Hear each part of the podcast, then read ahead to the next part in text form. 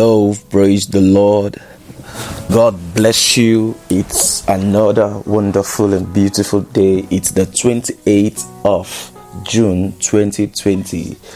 Jesus Christ is still going about doing good, and this time He's doing good through His children. My name remains Brother Samuel Ngwacha. I am an apostle of the Most High, and I bring you good tidings today.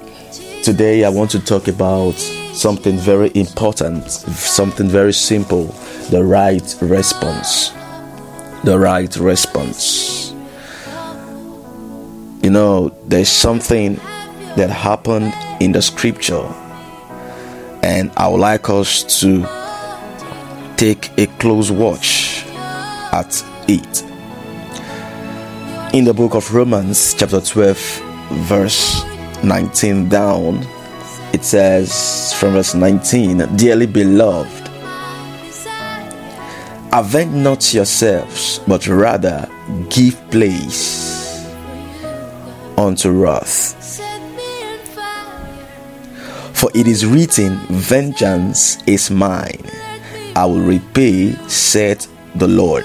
Verse 20, Therefore, if thine enemy hunger, feed him if he thirsts, give him drink, for in so doing, thou shalt heap coals of fire on his head. Verse 21 Be not overcome of evil, but overcome evil with good. Now, the writer of this book was pointing us to something very, very pivotal, something very, very important in the life of the believer. In the book of Philippians, the Apostle Paul wrote, and it says, Let this mind be in you, which was in Christ Jesus. Now, while Jesus Christ was on earth, there was a particular mind he lived by. And if we are followers of Jesus, we ought to live by that same mind. The scripture is saying even in this trying time, even in a world that is full of hate and wickedness. If your enemy hunger, give him food. If your enemy thirst, give him drink. Do not pay evil with evil, rather reciprocate evil with good. For while you are doing this, you are heaping coals of fire on the head of that enemy. Now, when the Bible talks about heaping coals of fire on their head, it is not talking about an evil response. That was simply a figure of speech. It simply means that the more you keep doing good in the place of evil, there is a burning that shall arise on the inside of your offender, and possibly that good that has brought about the burning on the inside in the conscience of the offender will lead him to repentance. Praise God. And the scripture also says, Be not overcome, meaning do not overcome evil with evil, but overcome evil with good. The writer was simply quoting a place in the book of Proverbs 25 where same thing was said. Now, on the night when Jesus Christ was apprehended, while the soldiers were, were, uh, were there, Peter, who happened to be one of the disciples of Jesus, picked up his knife and chopped off the ear of one of the soldiers. Jesus Christ would have said, Yes, you are my follower. You ought to fight for me. Rather, what did he do? Jesus Christ bent down, he took up the ear and he attached it back where it ought to be. In the face of persecution, in the face of death, Jesus still did miracle because that was why he was on earth.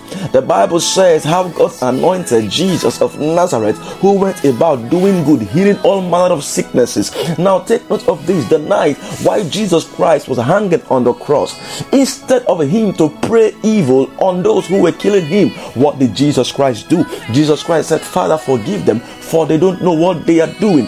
It is, it was, and will always be in the nature of God to show love because the beauty of Jesus is tied around love. Love is the only attitude of Jesus. Now, in the in the in, in the book of the Gospels, And when the disciples told Jesus to give them the permission to call down fire to consume the people, what did Jesus Christ say? Jesus Christ said, You don't know the spirit wherewith you have been called unto. The Spirit of God is tied in the atmosphere of love. And that is why, as a believer, we must live as Christians and reciprocate evil with good. It does not matter the magnitude or the weight of the offense. All Jesus Christ wants us to live by is the life of good, the life of love, the life of kindness. Child of God, I want to encourage you there is no amount of pain you will go through that will be able to be compared with the pain Jesus Christ went through while he was standing naked on the cross. But yet he forgave. Now you would say Jesus Christ was simply human. What about Stephen? Stephen was one of the seven people the apostles chose to help them serve tables. And Stephen, while he was preaching, Bible says they, they pounced on him and they stoned him. While he was yet in pain and about to die, he saw the master up there above and he prayed that the Lord should not put this offense on them. He lived the life of Jesus even unto the, unto the end. Child of God, I want to tell you that you are you are you have been given a spirit that is wrapped up in love. The atmosphere wherein you have been found and formed is the atmosphere of love. And in that atmosphere, hate does not prosper. Hate brings no result. Jesus Christ wants us to make use of that environment because by the Spirit we have been called into the atmosphere of love. Today and this week, live love, show forth the atmosphere, and win the world by the actions of Jesus. I call you blessed. God bless you.